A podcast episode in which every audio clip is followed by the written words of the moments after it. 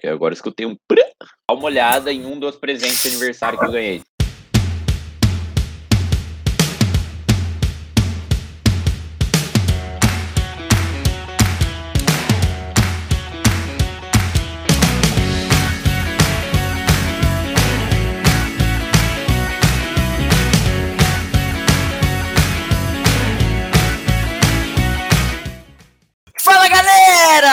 Começando mais um Sabe o que eu acho? O podcast que não espera o galo cantar pra te informar. Uhul! Bom dia, Murilo! Fala, Liceira! Fala, Felipeira! Pitaqueiros e pitaqueiras de plantão. E o Craig, né? Nosso amigo Craigão da Massa. Vamos aí para mais um podcast. Antes de falar bom dia pro Felipe, eu queria lembrar que ontem foi aniversário dessa fera, desse cara maravilhoso que acabou de fazer 30, meu. 30 anos. Olha que, que comemoração. 30 anos de vida. Aqui a gente vai precisar fazer uma homenagem para ele, falar o quanto ele é importante para esse podcast, para as nossas vidas, para os amigos dele. Por isso, DJ, coloca a música! Uh!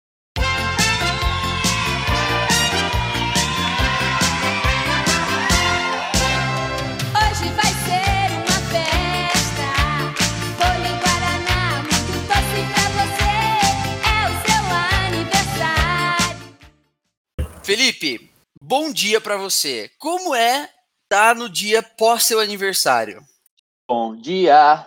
Espero que você sorria. Bom dia, meus amigos, podcasters e pitaqueiros desse Brasil. Cara, é muito bom. Tô me sentindo com a mesma energia de quando eu tinha 29, mas um pouco mais careca, talvez. Mas é isso aí. Seguimos o baile, tudo bem, graças a Deus, com saúde e que como agora eu tô lendo o livro do, do Ivan Harari, eu acredito que eu vou viver até pelo menos 120 anos. Já estão desenvolvendo tecnologia aí, então eu vivi só um quarto da vida. Que beleza! É com essa empolgação que nós também queremos começar esse podcast, mandando um beijo e um abraço para todos os nossos ouvintes que mandaram mensagem lá no, no Instagram do Sabe o que eu acho, que mandaram inclusive e-mail, e um desses e-mails, uma mensagem para gente, é de um dos nossos ouvintes que pediu para a gente discutir um tema. Mas antes de eu entrar nisso, eu quero falar sobre o Hoje na História. Felipe, você nasceu um dia antes, em termos assim, não do ano, né? Mas um dia antes da promulgação da primeira Constituição da República dos Estados Unidos do Brasil. Sabe Loucura. Em que, sabe em que ano foi isso? 1909. 1822. Quase. 23, 1800... 23. Não, errou. 1891, na verdade. Ah, é verdade, né? Que foi a República, porque a gente Isso vigorou durante. Né? Exato, isso vigorou durante toda a República Velha. E ela sofreu lá uma alteração em 27, e os principais autores do texto foram caras que dão nome para rua. Tenho certeza absoluta que na rua de todas as cidades desse país tem uma rua que chama Prudente de Moraes ou Rui Barbosa. Lá no interior tem, eu sei, é, então assim, com certeza absoluta vai ter nome de rua com esses caras aí que escreveram essa Constituição. Além do, do Prudente de Moraes e Rui Barbosa, já que a gente falou de nome de rua, qual é outro cara que tem nome de rua? Campos Salles. Esse foi e presidente. O... E o? É, peraí, peraí, Prudente. É, Lacerda Franco. Quintino Também, mas. Quintino Bocaiúva. É... É, os quatro cavaleiros aí, nome de rua, muito bom. Cavaleiro do Apocalipse. É, não ia falar isso porque eu achei meio. É, não, não sei. muito bem, muito bem. Esse é o nosso Hoje na História. É, feito isso, agora sim podemos entrar no comentário de um dos nossos ouvintes que falou assim pra gente. Caros Alisson, Felipe e Murilo, primeiro, parabéns pelo podcast. Estou me divertindo com as histórias de vocês e muito feliz em ver que a amizade de vocês sobrevive aos relacionamentos amorosos. Isso ele fez uma referência ao, ao último episódio, que aqui também vale um muito obrigado à nossa especialista, a Dani Conici. ela que falou um pouco sobre o relacionamento com os amigos dela ou as amigas dela que começaram a namorar e como ela ganhou novos amigos. Então, um super beijo. Eu sou um novo amigo dela, porque ela começou. É, ela é amiga da nova namorada do meu amigo. Então, ela, o, voltando aqui para a situação problema que o nosso ouvinte mandou, ele mandou assim: parabéns para o Felipe que começou a namorar e boa sorte. Grato. Entrando agora no assunto, quero comentar com vocês uma percepção que tenho tido. Nunca fazia muitas compras online. Na pandemia, me tornei sócio de uns três clubes de compra. Sou nível 7 no Mercado Livre e cliente ouro no Magalu. Percebi que estou consumindo muito, torrando minha grana mesmo. E com isso vem um peso na consciência e uma vontade de dar um basta e viver uma vida simples. Não sei se é porque está faltando dinheiro, né? Mas aí ele continua. Às vezes isso passa e eu volto a comprar porque eu trabalho e dinheiro é para ser gasto. Mas estive lendo e pensando muito sobre o minimalismo e estou aqui refletindo se isso cabe na minha vida. Acho que seria um tema legal para vocês discutirem. Eu, pelo menos, vou aproveitar. RS, abraços, Rafael Alencar. Bom, Primeiramente, não posso deixar de falar o quão feliz nós estamos de receber esse comentário de um tema que é para a gente discutir. Vocês, ouvintes, façam isso sempre que vocês tiverem vontade de ouvir sobre um tema. Mandem seus comentários para a gente no Instagram. Pode ser como ele pelo e-mail, que é, só que o e-mail é mais difícil, é o sabe o que eu acho podcast gmail.com, mas o nosso canal oficial de recomendação de tema é o Instagram. Pode mandar por lá que a gente vai pegar o seu tema. Bom, Rafael, falando sobre isso, obviamente que nós vamos responder o que você está pedindo, meu amigo. E para entrar exatamente nisso aí, é, queria falar um pouco de uma forma mais aprofundada, né? O, na verdade, de uma forma mais superficial. Na minha concepção, o minimalismo, cara, é, parece ser meio que uma resposta mais que direta, assim, é exatamente esse sentimento que você está tendo, do consumismo que todo mundo. Eu sou refém, o Felipe com certeza é refém, o Murilo nem tanto, porque ele já leu Gustavo Cerbasi, mas. é, todo, eu acho que o minimalismo parece ser realmente uma resposta direta a esse consumismo que, que a gente é refém. Então, para conseguir pautar o que é o minimalismo e chegar a uma conclusão e dar os nossos pitacos sobre se é possível encaixar o minimalismo na sua vida, vou começar perguntando aqui para o nosso craque aniversariante, é, o Bira, o que é e quando surgiu o minimalismo? Bira, fala para gente. Cara, o minimalismo, ele é um guarda-chuva de coisas aí, um belo de um conceito. Ele faz referência a alguns movimentos estéticos, científicos e até culturais que surgiram na Europa, acho que na Europa não, nos Estados Unidos, porque foi em Nova York, ali entre os anos 50 e os anos 60. Foi meio que uma um movimento que tentou anteceder um pouco da arte contemporânea. E esses movimentos minimalistas, eles privavam pelo mínimo de recursos e elementos utilizados. Para você utilizar o que, de fato? Só o que é essencial. Porque, como você bem disse, a gente tem muita coisa supérflua na vida. Seja pensando em consumo ou até mentalmente, em outros aspectos que a gente vai debater, meu amigo. Perfeito.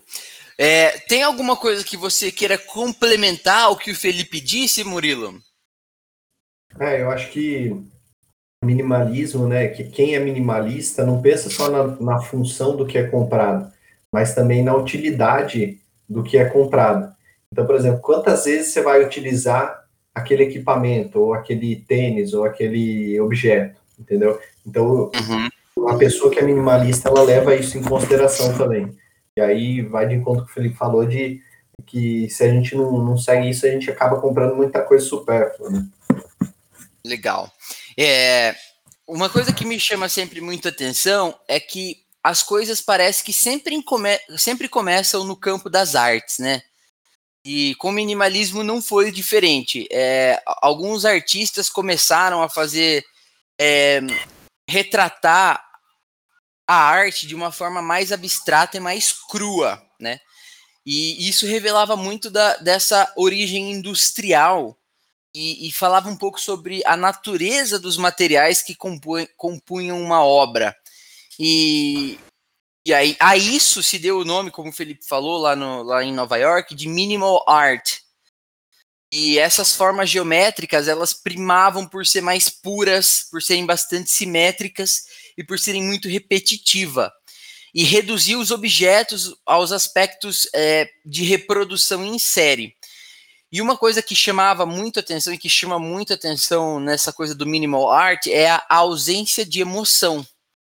Então, por exemplo, as obras elas passaram de que normalmente as obras geralmente estavam em instalações, elas eram meio que suportadas por molduras ou estruturas e ao passo que na no minimal art, na arte minimalista, é, as instalações, se você jogar no Google, por exemplo, arte minimalista, é, você vai ver lá que são tipo, construções de uma forma geométrica bem específica e que se repete por várias vezes. E realmente é uma coisa difícil de interpretar, especialmente para um leigo como eu, que entende muito de arte. E essa transição da arte para o campo da filosofia aconteceu com o minimalismo e, na minha percepção, parece que acontece com tudo. Começa na arte, aí depois vem um movimento filosófico, começa a, a, criar, a especular, fazer que nem nós fazemos aqui, é, dar uns pitaco em como isso pode servir para a vida das pessoas e a partir daí se cria realmente um movimento. Então, de modo geral e pautando no tempo, a arte minimalista começou a, a entrar em voga mesmo em discussão no final dos anos 50 e no início da década de 60 lá em Nova York. Então, esse é mais ou menos a origem é, de quando é, surgiu o minimalismo. Ô Murilo, você comentou já em alguns podcasts que você gostava é, daquele, daqueles negócios de. É, como que é o nome daquilo? Daqueles blocos de resina. Uhum. De arte Sim. em resina, fazer umas mesas em resina. Então eu vou jogar essa pergunta para você, na verdade, esse tópico para você falar um pouco sobre a estética e o estereótipo minimalista. Você Aquelas palavras, hein? Como assim? Boa, boa, escolha de palavra. Estética e estereótipo, eu gostei. Só queria fazer ah, esse comentário. Tá bom. Fala pra gente um pouco aí sobre a estética e o estereótipo minimalista. Então, é. Só voltar um pouquinho antes de, de falar nisso, né? Você falou ali da transição da arte para filosofia, mas aí eu já faço também um adendo aí, a transição para o que seria o problema aí do nosso ouvinte, né? Quando você fala que na arte, a arte minimalista ela é a ausência de emoção, isso se traduz também quando você vai fazer uma compra, né? Então, o que é ser minimalista? Na hora de você fazer a compra, né, na hora do processo decisório ali de comprar ou não comprar, você deixar a emoção de lado, você levar somente a razão. E aí, esse que é o diferencial, né? Você não compra por impulso, você compra porque você realmente precisa ou então porque você é, pode comprar e não simplesmente porque você quer e chegou naquele momento ali por impulso e, e, vai comprar mesmo que você não vai utilizar depois. Então, só fazer esse adendo aí. Eu acho que na parte de, de estética, estereótipo minimalista, né? Eu acho que tem a ver também com o que você falou. São coisas que são bem simples, é, que procuram aproveitar ao máximo a utilidade é, então, seja uma casa minimalista, um guarda-roupa minimalista, é, o minimalismo acho que ele tem a ver com isso, né? Essa estética, esse estereótipo de que você vai aderir ao simples. Felipe, você tem alguma coisa a adicionar? É, eu acho que concordo com, com o craque nesse aspecto de que está bem relacionado ao simples tal. Só que o minimalismo, ele, o jeito que ele é mostrado para a gente, ele, acho que ele é muito mais difundido e conhecido com base nessa história de arte. Você, ah, vou ter uma casa minimalista com pouco detalhe, pouca coisa, mas não como um como um lifestyle, ou inglês desnecessário, como um como um estilo de vida, de se consumir menos, comprar menos. É, então, até um pouco antes de eu eu assisti um documentário, acho que tem na Netflix aí, isso vai ficar meu pitaco mais para frente, que trata de minimalismo. Até antes de ver isso aí, eu enxergava o minimalismo como uma, uma forma de arte mesmo, ter um algo mais simples tal, e não como um, um processo e um modus operandi de vida aí. Você achava que o minima, minimalista era os riponga lá, que é, não tinha nada, que vivia numa cabana, sem nada, né? É, também, mas eu tinha muita impressão voltada para para arte minimalismo minimalista mesmo. Quando, por exemplo, você vê um, sei lá, você chega num lugar, o cara fala, olha que, que cozinha sóbria, só tem, tipo, é tudo cinza, sem nada, não tem uma corzinha, não tem um, um, uma graça que o Catupa gosta, então, isso aí que eu interpretava como minimalismo antigamente. Olha, eu tinha uma percepção completamente diferente, tá? É, para mim, minimalista é um minimalismo era um negócio assim é, de rico mesmo. Por quê? Toda vez que eu digitava casa minimalista, eu gosto bastante dessas coisas de decoração tal. Só parecia coisa que parecia ser carérrima. Umas cozinhas, tipo assim, beleza, simples em questão dos objetos, né? Pouca coisa. Mas, cara, um, aqueles mármore branco que vai na pia da turma, aquilo é carérrimo, ficava pensando. E, e parecia ser um movimento. Parece, parecia não, ainda parece para mim ser um movimento bastante mainstream, que as pessoas, é, em, em, termos da, da estética e do estereótipo, tá? É, a galera começa a se, na minha concepção, começa a se desfazer das coisas e deixar, ok, o que é o mínimo para viver, mas deixa uns negócios que é meio caro. Por exemplo, é, uma coisa muito clara na minha cabeça de uma imagem que eu vejo é uma área integrada entre cozinha e sala de estar e jantar, tudo um ambiente só, com cores predominantemente pastéis, em tons pastéis, tipo branco, bege, um cinza. Só que aí o cara ia lá e metia uma luneta na sala. Gente, quem é que tem uma luneta? Pra que, que você usa uma luneta? tem? É, nem o, sequer o astrônomo tem uma luneta. O cara mete lá uma luneta e aquele é o objeto de decoração dele. Ah, sério, eu ficava pensando assim: meu Deus, como é que pode alguém querer ser simples e ter uma luneta? Então, é, é esse estereótipo para mim causa um pouco da sensação do cara. Minimalismo é uma coisa de quem já ganha bem, de quem já está financeiramente estável, já pode viver com o mínimo, só que é um mínimo bastante caro que não encaixa no bolso da maioria das pessoas. Vide é, os ambientes na forma e na qualidade e no preço que eles são decorados.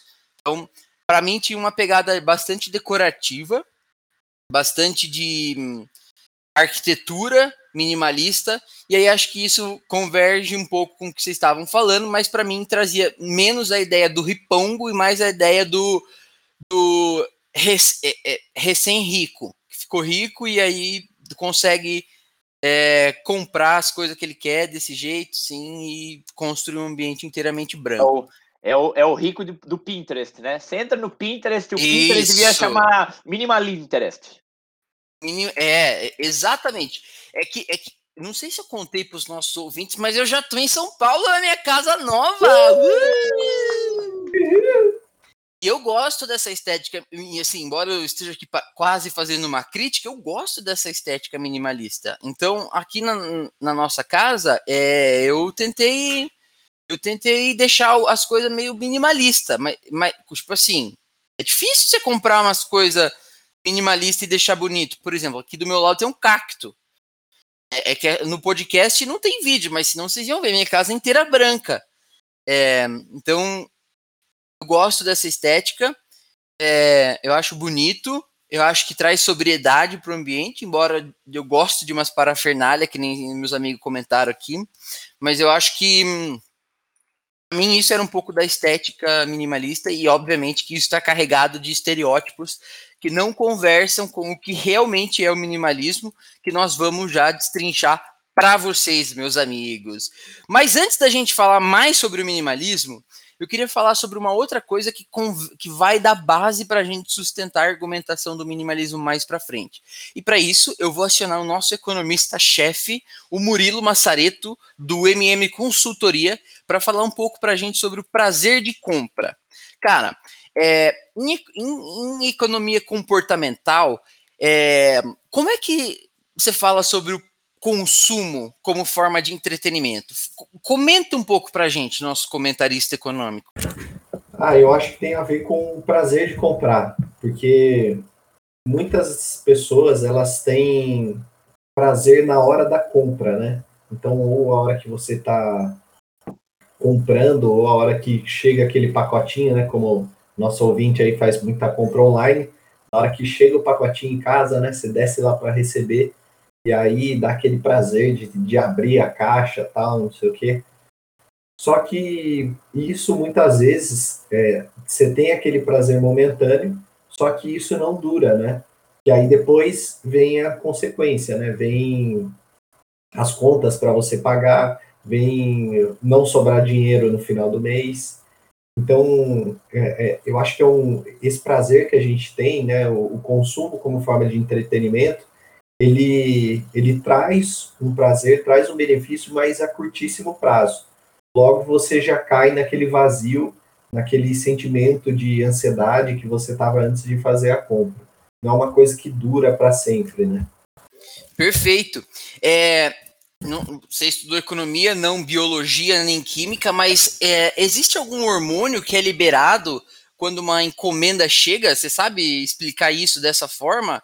É, bioquímica, para usar aqui o Ivo Harari, que tipo de. Cara, porque eu, assim, ó, honestamente, chega uma encomenda, tem um sentimento que bate aqui quando o interfone toca, uma satisfação de que chegou a compra. Eu não sei exatamente qual que é o hormônio que é liberado.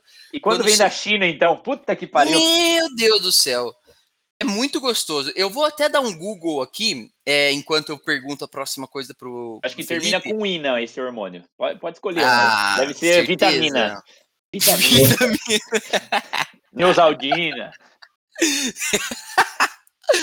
É, mas com certeza tem um hormônio que é liberado quando chega uma encomenda. E isso deve fazer parte da teoria aí do é, economia do comportamento. Bom, para isso a gente precisa falar um pouco dos hábitos de consumos nossos, né? Para a gente conseguir pautar também depois falar o, sabe o que eu acho? A gente precisa falar. Felipe, você é um consumidor assíduo? Você gasta exacerbadamente, na sua opinião? É... Ou já gastou? Comente um pouco do seu histórico evolutivo. Acho que eu já, já fui pior já. É... Hoje em dia eu tenho gastado bastante com livro, que é uma coisa que eu gosto, até aparecendo ali atrás. Eu gosto de fazer o, ter esse estoque para ter uma biblioteca no futuro. Isso é uma coisa que eu não abro mão, apesar de agora já ter um Kindle. É... Mas acho que eu já fui pior. Eu e o meu amigo, meu amigo Murilo aqui, a gente acompanha alguns sites de promoção aí que a tentação vive batendo lá. Tênis por, diária. Tênis Adidas por 79. Preciso? Não, tenho tênis aqui para vestir um polvo já, de tanto pé que eu tenho em casa. Mas um, hoje em dia eu tenho conseguido me, me controlar melhor, porque acho que um, um gatilho, tá aí uma, uma, palavra do bingo, do sabe o que eu acho que, que me ajudou nesse aspecto, é a questão do, de eu ter mudado de casa. Quando eu morava é, numa casa mesmo que era maior, com espaço para guardar tranqueira, tralha, não faltava lugar. Lá, tipo, comprava as coisas desenfreadamente e não ligar. Aqui no apartamento onde eu moro não tem tanto espaço. Tipo, se vai chegar um eletrodoméstico novo, eu tenho que pensar onde ele vai pôr, porque não cabe. Se eu chegar com uma air fryer aqui, com uma cafeteira, fala, puta, onde que eu vou pôr? Se eu comprar um violão novo, não tem mais lugar na parede para eu colocar. Embaixo da cama não cabe mais. Então, é, e a mesma coisa para roupa, sapato, enfim. Claro que eu tenho ainda alguns, alguns gostos específicos, como eu falei, tipo livro, relógio. Fica aí a dica, ouvinte, se vocês quiserem me dar um presente, pode me dar um livro, um relógio, um tênis que eu gosto. Mas no geral, acho que tá, tá mais controlado. Já, já fui pior. E você, Murilo Serbazinho? Já, já fui, assim como o Bira, né? Comprar coisa que não, não precisava, entrar nesses sites. Não, e o pior, não, não comprava só para mim, né? Às vezes comprava para os meus pais, tipo, via que precisava de alguma coisa, ia lá e comprava para eles. Cara, era um, era bem, um consumo bem exacerbado, assim. E aí, eu não sei, cara, não, não foi tanto com o Serbase, né? O Serbase, eu li o livro dele no ano passado, já tinha meio que adotado esse estilo de vida antes, mas eu acho que foi, foi parte de um processo de amadurecimento. Eu lembro que no, no lá da CCR, né, do tempo, eu fui percebendo que aquelas coisas não, era tão, não eram tão necessárias, né, eram supérfluas. E aí eu fui começando a diminuir gradualmente. Então, por exemplo, assim, eu lembro que na, na, um dos primeiros salários que eu, que eu tive, eu fui lá e comprei um Nike Shox, né? O Nike Shox custa, sei lá, uns 400, 500 reais. Hoje Saiu dia, de moda já, né? É, então, hoje em dia eu não pago mais 150 reais num tênis, cara. Eu tenho isso como filosofia. Canui. Oferecimento Canui. Então, eu, eu acho que fez parte de um processo de amadurecimento. Eu passei por um período onde é, eu tive uma, uma grande mudança na minha renda, né? Renda mensal. E aí, naturalmente, eu, eu comecei a gastar mais. Só que aí depois eu fui amadurecendo e vendo que eu não precisava realmente disso. né? Ah, ok. Eu, tô- eu tenho, sempre, tenho sempre lembrado daquela frase clássica lá do, do Júlio, pai do Cris. Se você não compra, o desconto é maior. Essa é muito boa. né? É. Bom ponto esse negócio do desconto, porque eu sou muito impulsionado por desconto. O marketing deve, a turma do marketing deve me adorar. Porque aparecer um descontinho, eu tô comprando. Eu sou bastante comprador, embora eu nesses últimos tempos eu também tenha analisado bastante por perceber um sentimento muito parecido com o seu, Rafael. É, sabe o que acontece? essa coisa do Murilo, que o Murilo falou, ah, às vezes eu via que meus pais estavam precisando de alguma coisa lá para casa e não iam comprar porque, não sei lá, porque não precisava tanto assim, mas seria uma facilidade, ia ser um negócio que ia ajudar. Eu, eu vou lá e compro. Então, é, eu acho que isso tem muito a ver realmente com, esse, com essa coisa do é, à medida que você vai evoluindo seu patamar financeiro vai evoluindo junto, você se permite fazer mais, mais esse tipo de coisa. É, e aí é uma linha muito tênue entre quando isso passa a ser exagerado. Porque na pandemia eu também comecei a comprar muito mais online e percebi que, assim como você, Rafael, essa história inclusive poderia ser a minha. É, eu comecei a comprar muito mais online. Roupa, coisa no Mercado Livre, real, também no Magalu. Não que a gente esteja ganhando alguma coisa por isso, mas são sites ótimos que a encomenda pro chega Magalu, rapidinho. vem pro Magalu. É, então, eu também tenho percebido isso, que eu tenho consumido talvez de forma um pouco exacerbada. Só que aí até que ponto a gente pode fa falar que isso é exacerbado? Quando começa o limite de uma coisa que é exacerbada e quando não é? Eu sei, tenho certeza que o Murilo tem uma explicação é, prática para isso, que vai ajudar a, a fazer essa pergunta se devo comprar ou não devo comprar, com alguns, algumas perguntas sequenciais. Mas antes disso, eu queria falar que raramente as coisas trazem felicidade. Ouçam bem isso que eu estou falando. Raramente coisas trazem felicidade. E aí eu pergunto: por que, que as pessoas sequer cogitam entrar no minimalismo?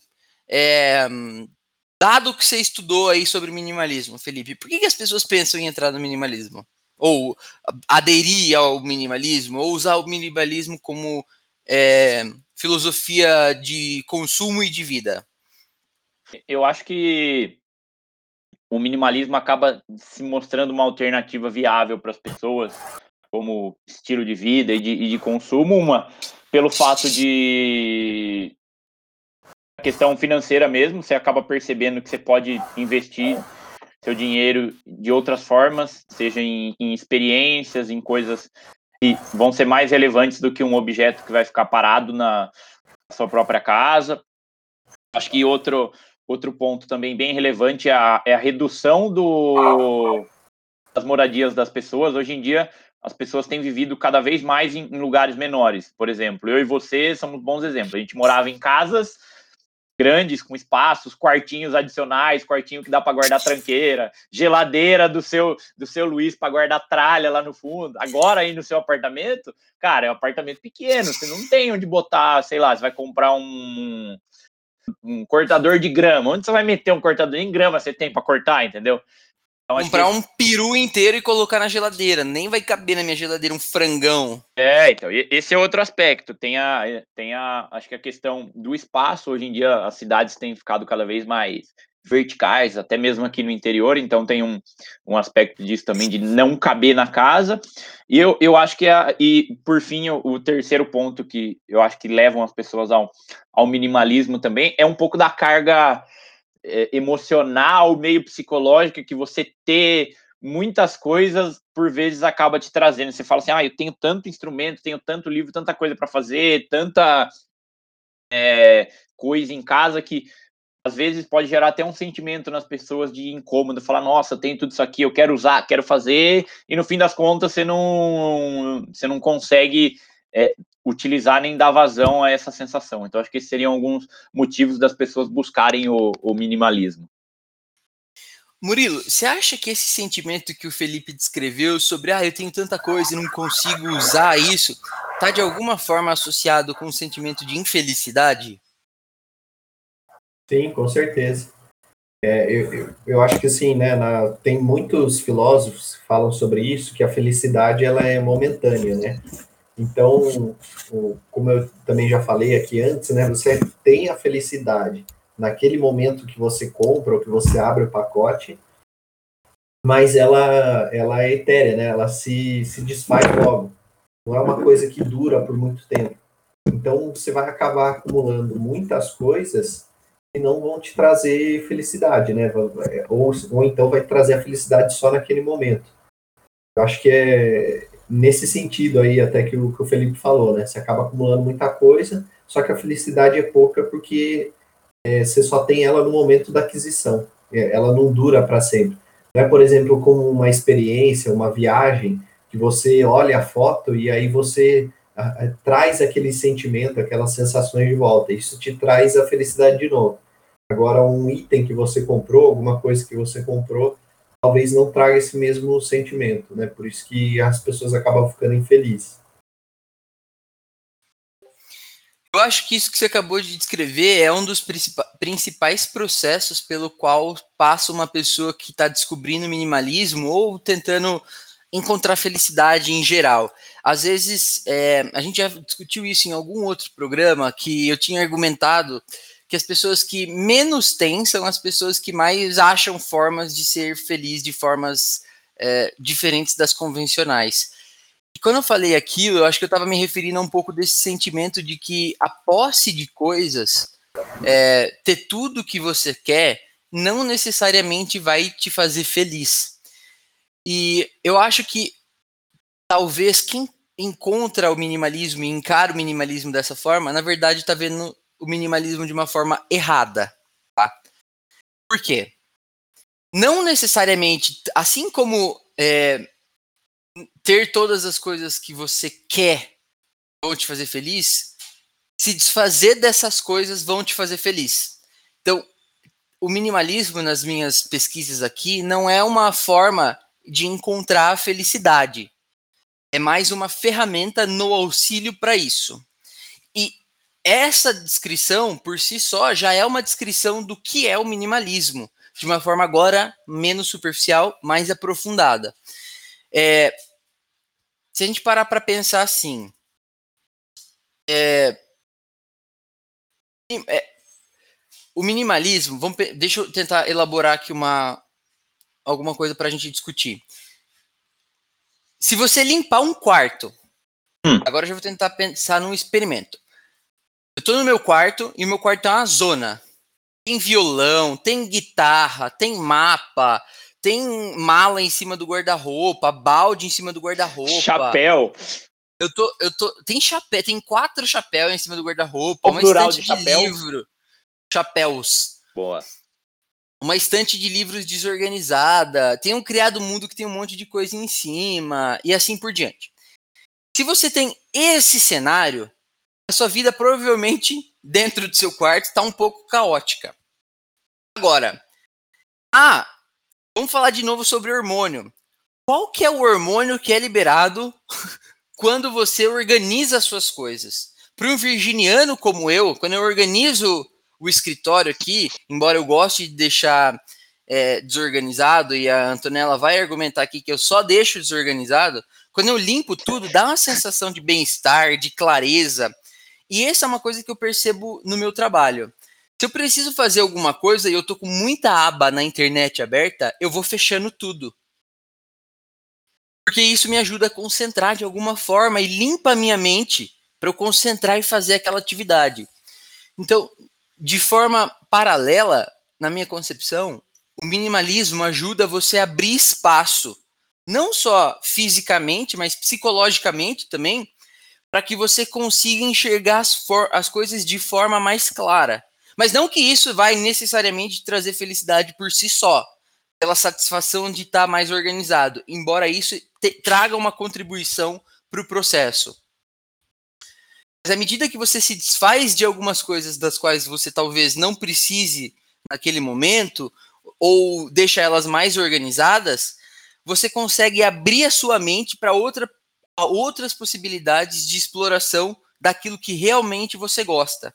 E aí sim, na minha concepção, começa a fazer sentido o processo do autoconhecimento. Se a gente fizesse um experimento, é, caro ouvinte, o meu experimento para vocês seria: preste atenção no sentimento que a organização, primeiro, que a organização traz para a sua vida. Depois que você estiver em um ambiente que está desorganizado e que tem coisa jogada, fio desenrolado, roupa em cima da cama, tenta fazer isso no seu quarto. Organiza e presta atenção no sentimento que aquilo te causa, além da canseira, né, de organizar tudo, no sentimento de satisfação que aquilo te causa e na como você passa a enxergar possibilidades para o ambiente do seu quarto. Tenta fazer um exercício de olhar para o cômodo e falar assim: beleza, o que, que eu posso colocar nesse lugar que me agrada de verdade, que vai fazer sentido, que é útil, que é funcional estar aqui nesse momento. Esse é um bom exercício para você tentar aplicar uma forma bem pequena do minimalismo na sua vida. Então, olha, já estamos dando dica aqui no meio do podcast. Pitaco, né? De qualidade. É pitaquinha de qualidade. É, e agora eu queria fazer a pergunta para o Murilo assim, cara, minimalismo é coisa de rico? Cara, acho que não. Você é, falou ali ó, naquele conceito de, de que você entra lá no Pinterest ou quando você procura minima, casas com decoração minimalista e acaba achando coisa só de rico, mas eu acho que não, cara. Eu acho que talvez seja um viés aí da arquitetura, mas no conceito da vida minimalista, não. Deveria ser ao contrário, né? Qualquer pessoa é, teria acesso a uma vida minimalista. Basta ela fazer as escolhas é, em priorizar aquilo que é fundamental para ela. Tem até um, uma frase aí do Serbase, né? Para vocês anotarem no bingo, que ele fala assim, né? Tão importante quanto ter fartura é ter qualidade naquilo que é fundamental. Então você não precisa ter rico para ser minimalista só precisa focar naquilo que é fundamental, ou então naquilo que te traz felicidade.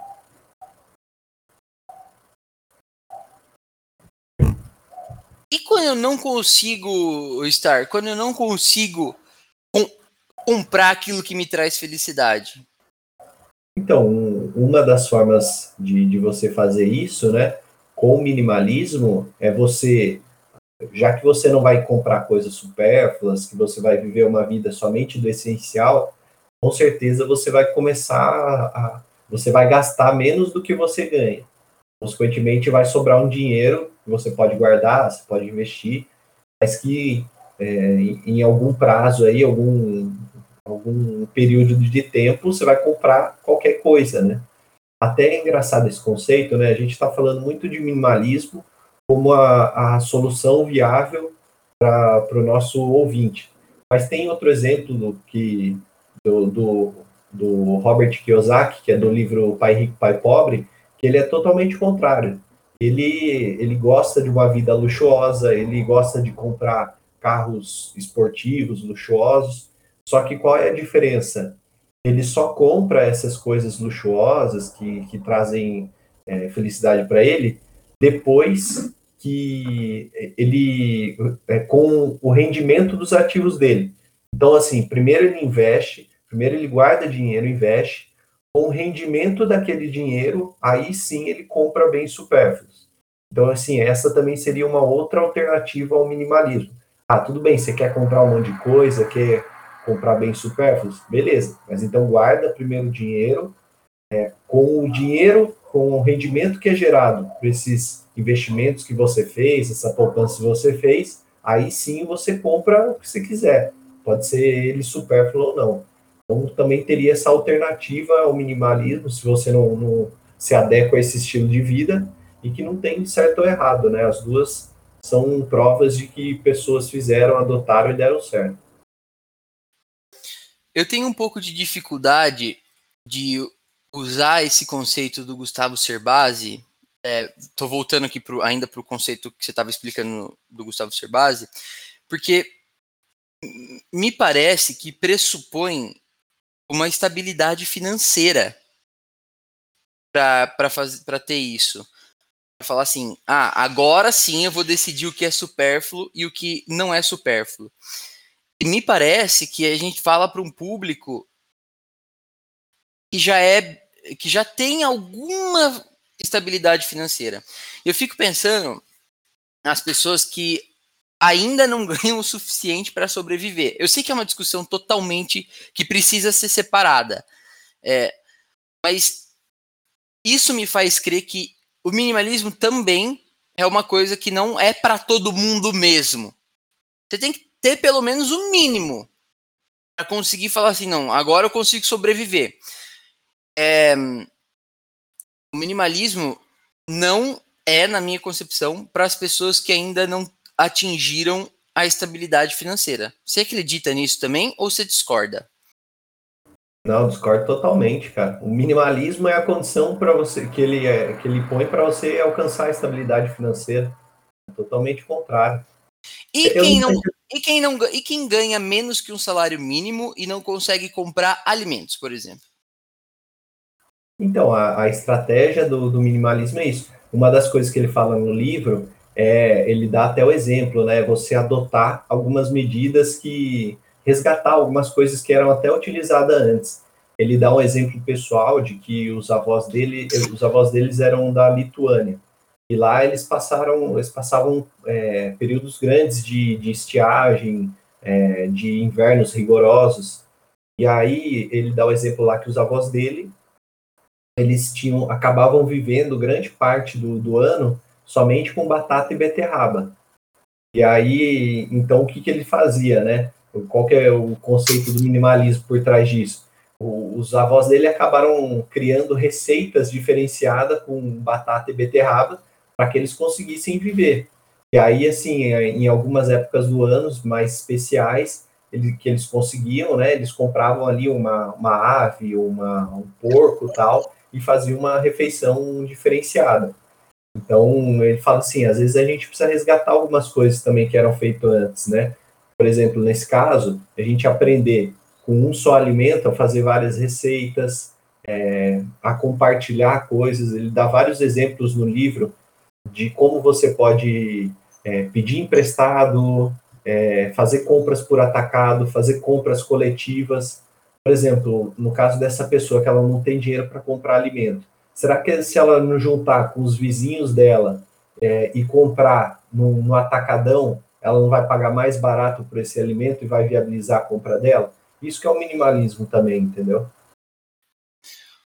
Ou seja, o minimalismo ele tende também ao coletivismo nessa concepção. Uhum. Concordo. É, Com certeza. Eu acho que a até essa ascensão do consumo, ela também é muito correlacionada ao individualismo que a gente passou a ter no, nos últimos anos. É, você pode ser uma exceção, mas tem muita gente que mal conhece o, o, vizinho da porta do lado do apartamento que ele mora, não se apresenta, não sabe, não tem ideia do que a pessoa faz.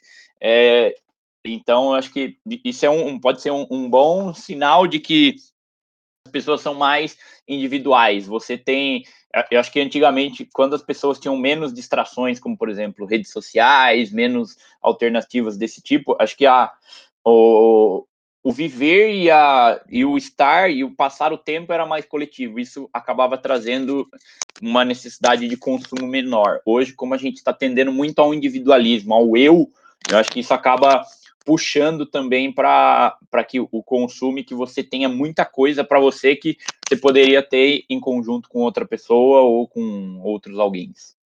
Ô Catupa, eu vou dar um exemplo aí para você que está morando no, no, prédio novo. Você acha que, por exemplo, quantos, quantos apartamentos tem aí no seu prédio? É, 160. 160. Não, são 160 apartamentos? 6 vezes 20, 120.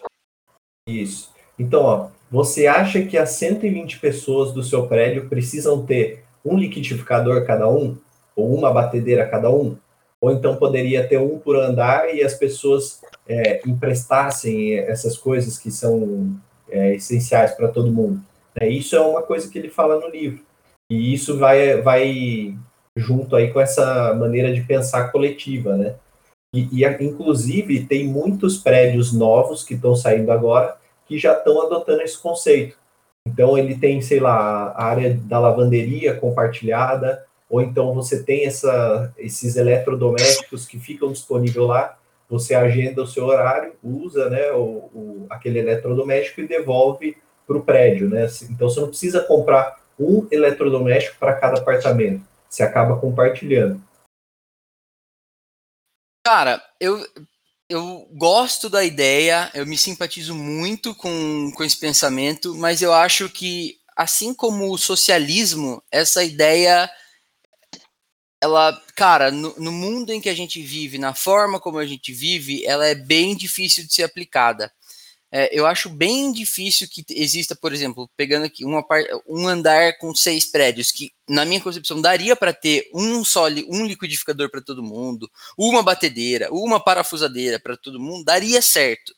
Mas, cara, é, não sei se dá, sabe? Eu acho que é difícil, depois que as pessoas foram envolvidas e são estimuladas por gatilhos do marketing a consumir, a encontrar promoções e a ter a possibilidade, a partir do momento que elas passam a ter o poder aquisitivo de ter dois liquidificadores para andar, elas vão naturalmente ter, usando algumas é, alguns outros gatilhos mentais, como não, eu trabalho para poder ter o meu liquidificador a hora que eu quiser.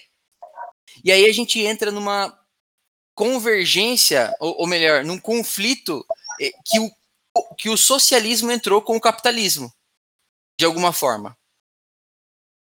Então, eu acho bonito na teoria, eu acho que para mim faz todo sentido esse senso de comunidade, de conseguir compartilhar as coisas, mas eu acho que na, na prática é muito, muito mais difícil de ser aplicado do que o livro, por exemplo, diz. Mas eu acho então que tem um... está se contradizendo, porque você falou que é, não é possível ser, minimalista se eu não tenho dinheiro. E agora você está falando quando eu tenho dinheiro, aí que eu não posso ser minimalista? Não, eu, você é, entendeu errado, então. Vou explicar de outra forma. Eu disse que quando você está abaixo da linha da pobreza, quando você não tem o, o suficiente nem para comprar sua comida, não dá para querer priorizar alguma coisa. Dá, dá para priorizar a sua comida.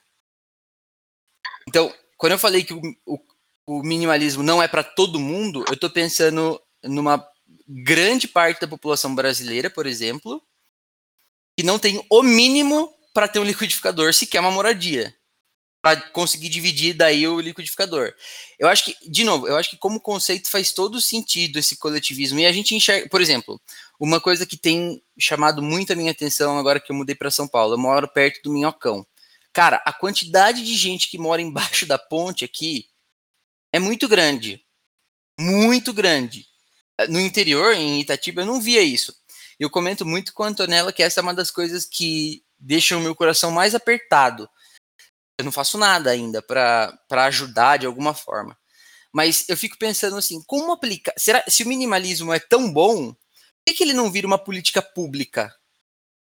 Como, como é. transformar esse ideal de coletivismo, de fazer as coisas em conjunto, em algo que seja prático e útil para pessoas que não têm nada. É... Eu sei que foge, eu sei que foge um pouco da linha que a gente está discutindo aqui, mas é uma coisa que eu acho gostoso de discutir, importante ser discutido, entendeu? F faz sentido isso que eu estou falando? Eu acho que faz sentido, é, porém é uma, eu acho um pouco complicado. É, não consigo agora pensar em uma forma de co como colocar isso em ações práticas. Acho que se a gente pensar um pouco aqui, deve até rolar. Eu acho que é um bom, um bom caminho, só que você você também tem que entender essas diferenças econômicas entre as pessoas que fazem parte da sociedade é, é complicado, porque daí você, vai estar tá se, se aproximando talvez do modelo socialista, sabe? Então acho que talvez esse seja um, um, complicômetro. Mas eu queria fazer um gancho na, na, no tópico anterior que vocês estavam falando de ah, podia ter um liquidificador por andar, não sei o que e tal.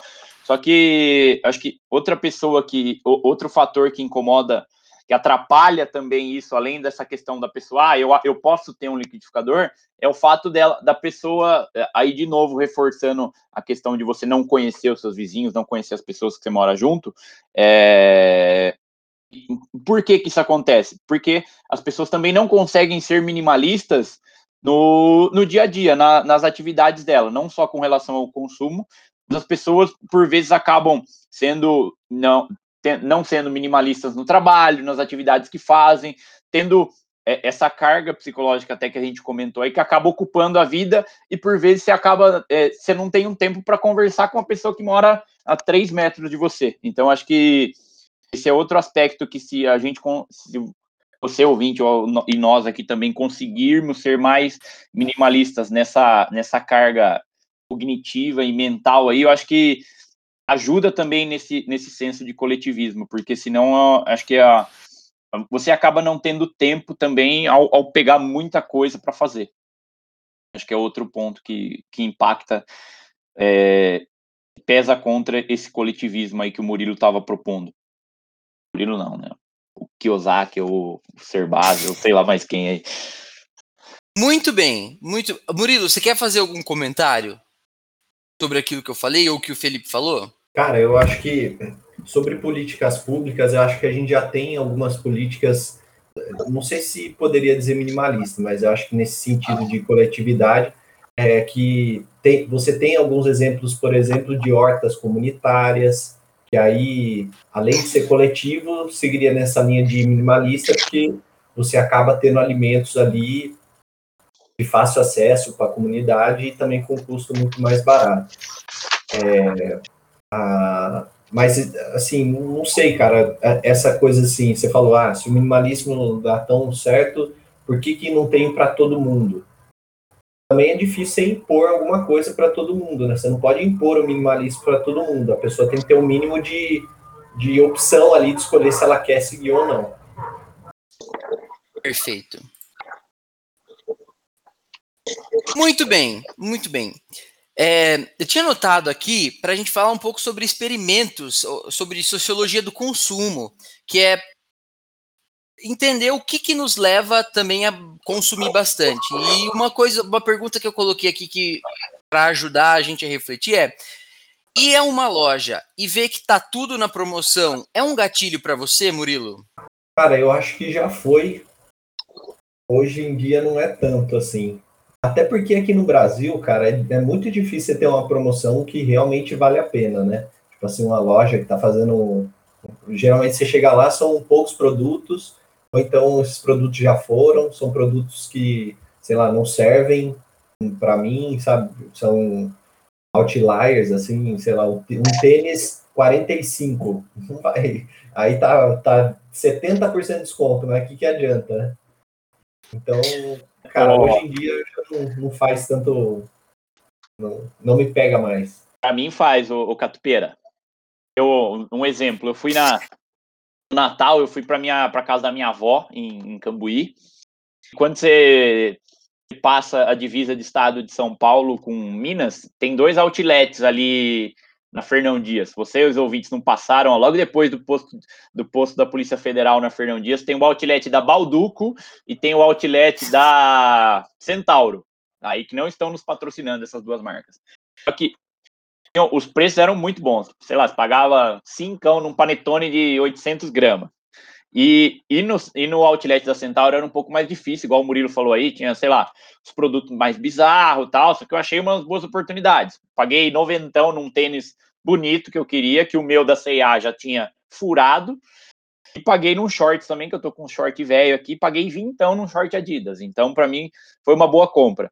É, eu sou afetado por essa questão de estar em promoção, tal, eu gosto. Mas uma coisa que eu tenho feito, que eu acho que já é uma atitude minimalista, é, principalmente quando eu compro roupa ou, ou essas coisas mais de desgaste, eu sempre tento fazer o seguinte: quando eu compro, eu já troco, já tiro alguma coisa velha e já dou embora. Não acumulo mais. Então eu tô sempre tentando manter essa, essa rotatividade aí, apesar de eu ter sido influenciado pelo descontão. Boa dica, boa dica. Aproveitando você, você compra porque você sente que você merece, Felipinho?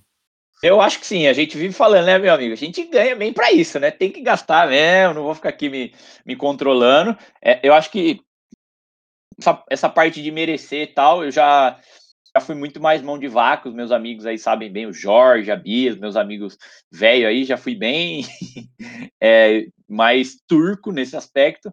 Hoje em dia, eu acho que a questão do, do merecimento é boa, e até citando uma, uma economista igual o nosso amigo Murilo cita, a Natália Arcuri, ela, ela fala que ela sempre faz cinco perguntas que antes de você antes dela comprar alguma coisa que é eu quero, eu mereço, eu preciso daquilo, mas eu posso mesmo e eu devo comprar. Então, apesar de eu não fazer sempre esse questionamento, é algo que ajuda também na, na hora de você fazer uma escolha de compra aí. Se, se você conseguir passar por todas essas perguntas, é que de fato a compra faz sentido.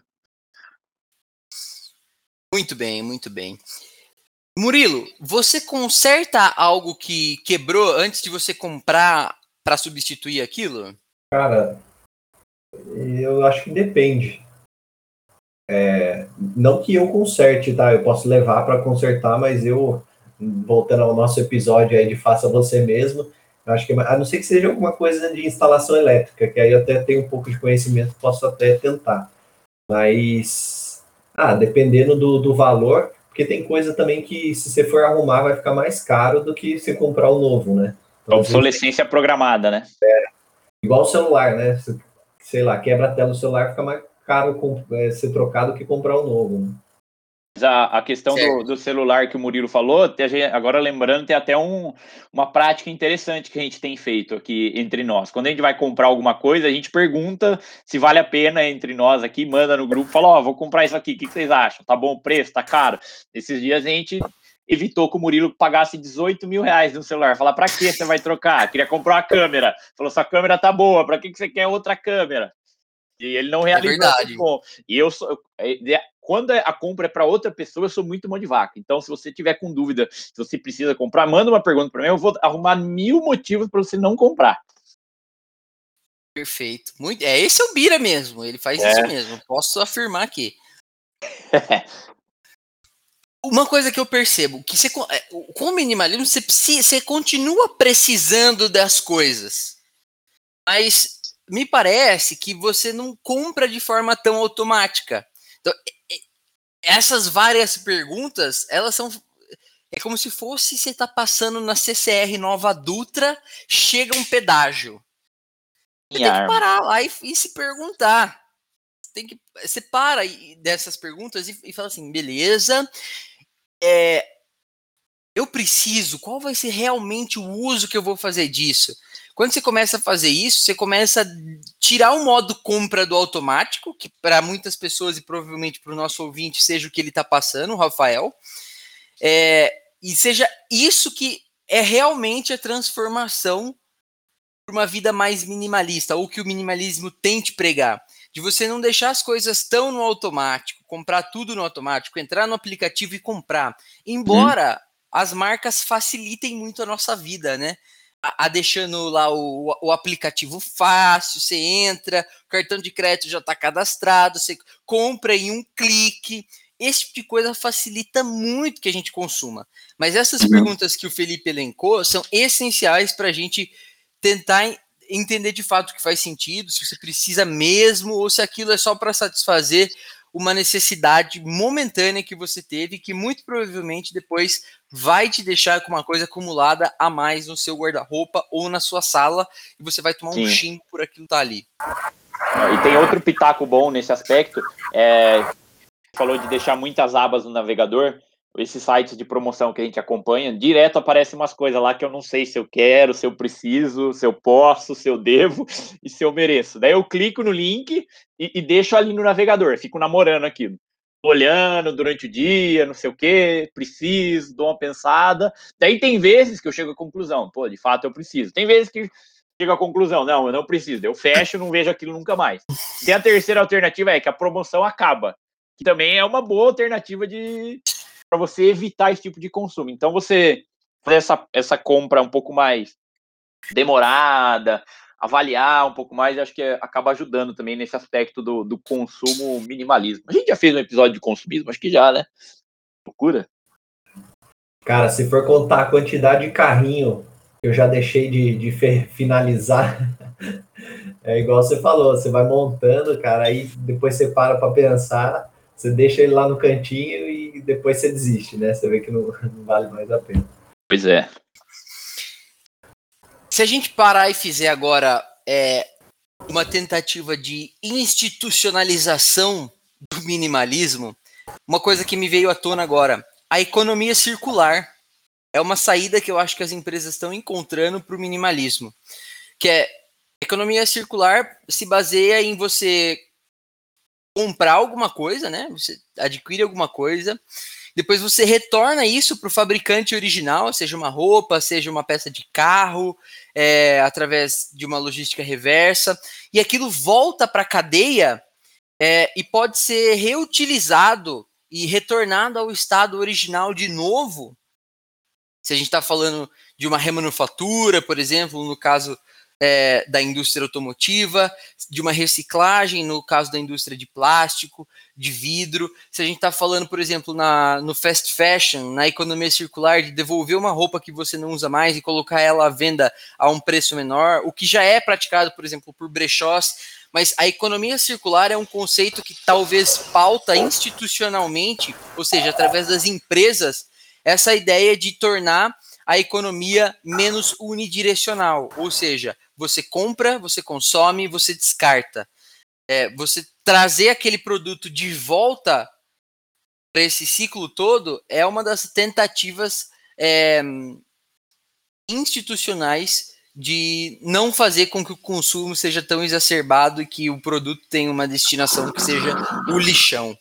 Então, acho que tá aí um pitaco também para a gente falar sobre depois economia circular.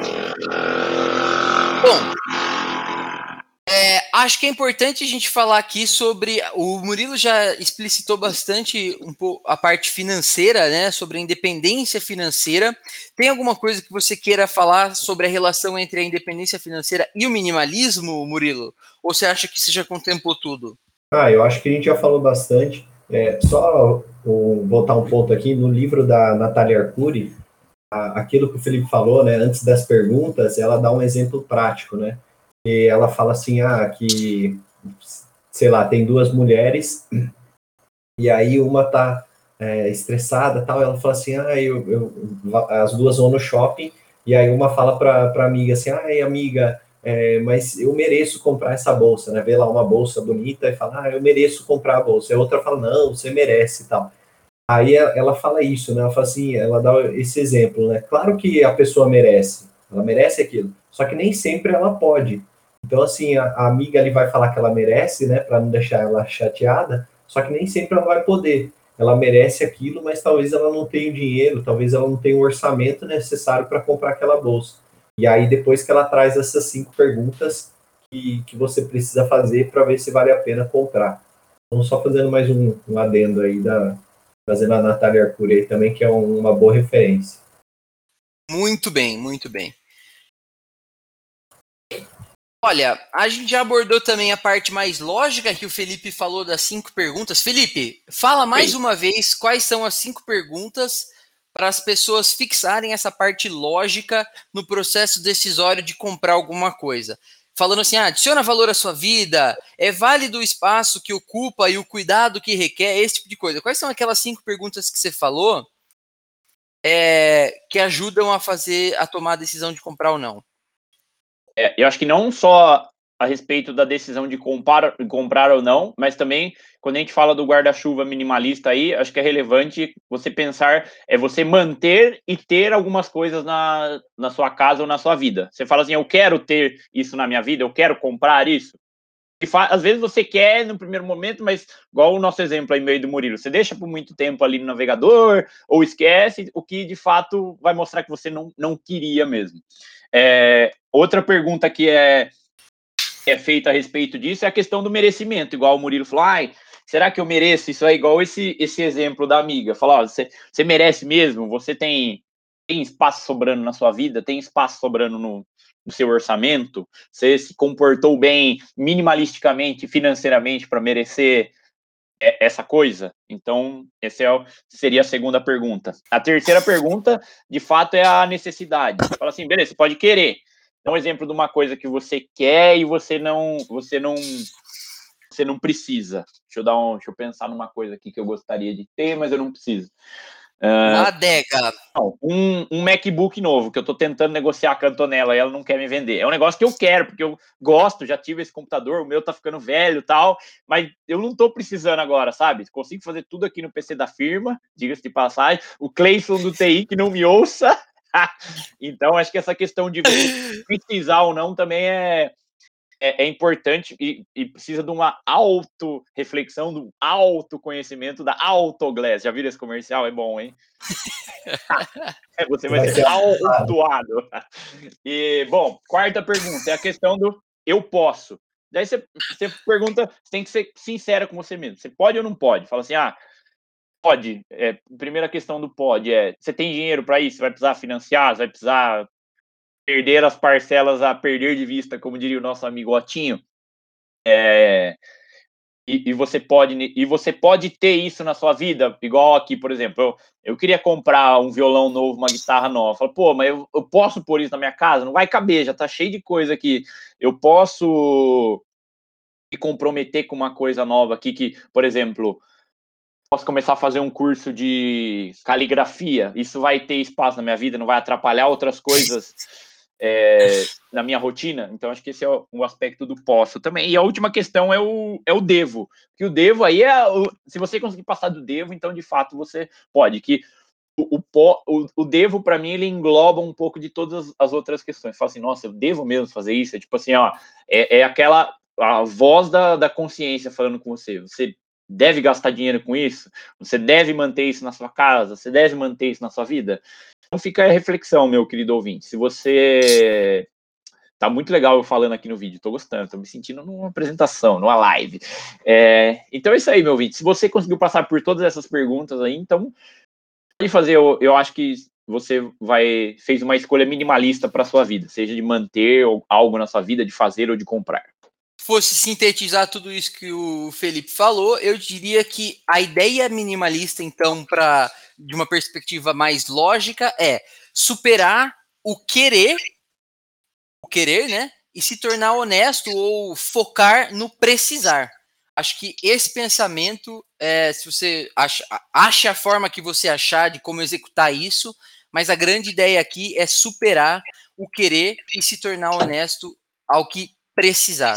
Então, feitos esses nossos comentários, eu acho que tem uma grande contribuição que a gente vai poder dar para os nossos ouvintes através de um especialista. E aqui chegou o Pitaco do Especialista! Eu vou fazer baixinho porque o Pirulão reclamou. Um abraço pro Pirulão também, nosso ouvinte aí, mandou um comentário no PVT. Esqueci do, do Pirulão e do Rodolfo também, que sempre escuta.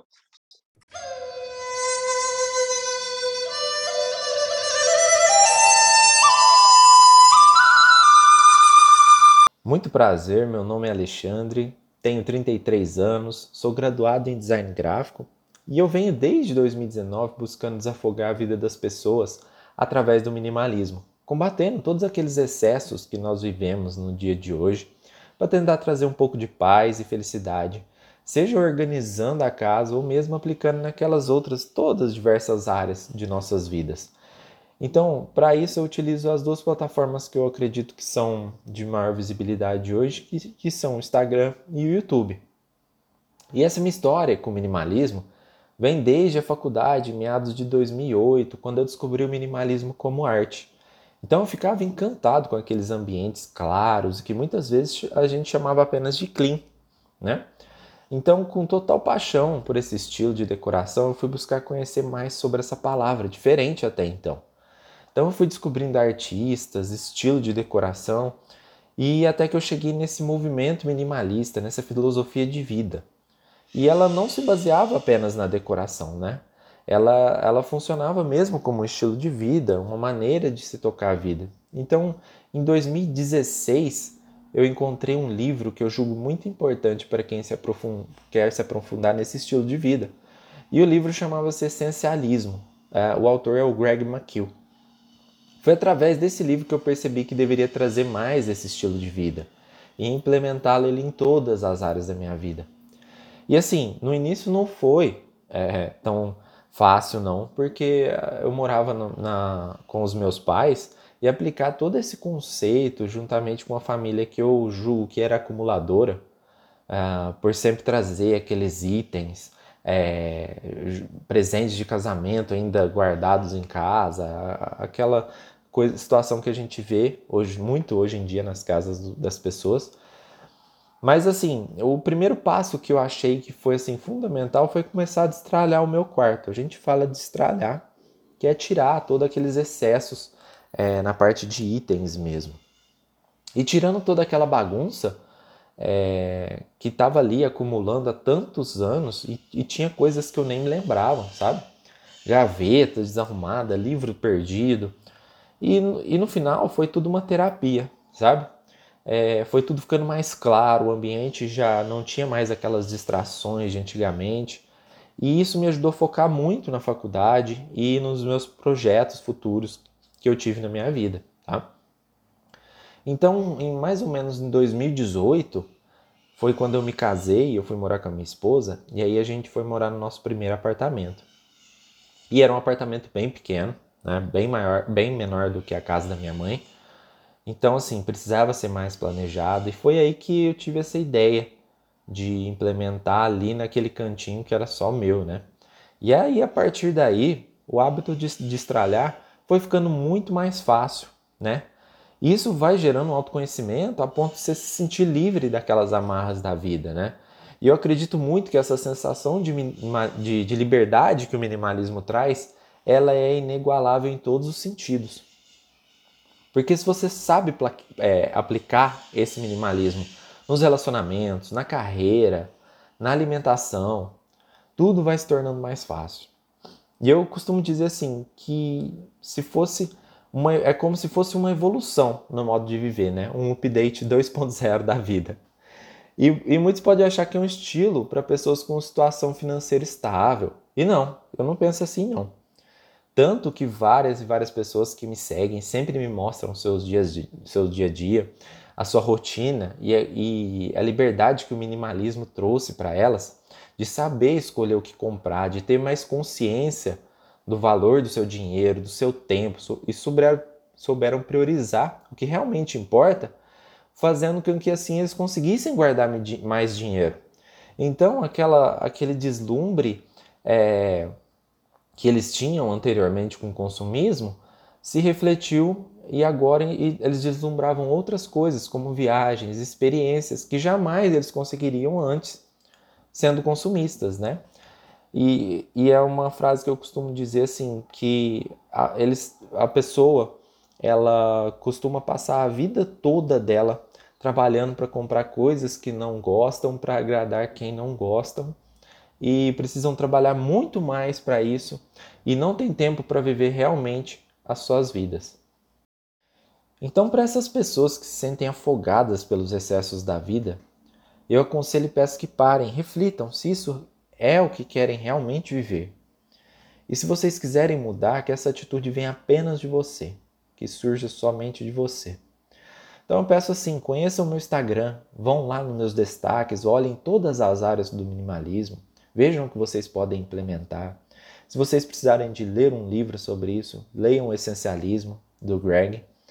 Se quiserem ver um documentário sobre isso, tem dois documentários excelentes na Netflix tá? Que vão te ajudar a iniciar esse processo que depois se torna um hábito, né? Então, assim, é... você não precisa ter uma decoração minimalista em casa para ser minimalista, é apenas uma opção, tá? Que comece com um simples destralhe, que depois você atinja todas as áreas importantes da sua vida. E os benefícios serão percebidos rapidamente. E como eu sempre digo, o minimalismo é um caminho sem volta e sem pontos negativos. Um forte abraço a todos. Depois de um pitaco tão qualificado como esse, só nos resta fechar esse episódio com algumas dicas e catadões nossos para você aplicar direto na sua vida. Chegou a hora do Pitacos da Semana!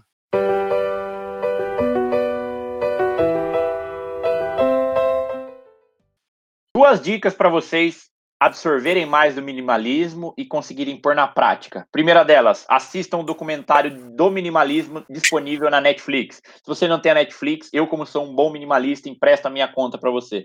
Segunda dica, no link que a gente vai colocar na bio do Instagram, do Sabe que eu acho e do episódio, siga o, a sugestão de um especialista em minimalismo, que é simplifica a sua vida com 21 dias de minimalismo. Uma atitude por dia para você fazer para tornar a sua vida mais minimal. Leia o livro A Riqueza da Vida Simples, do Gustavo Cerbasi.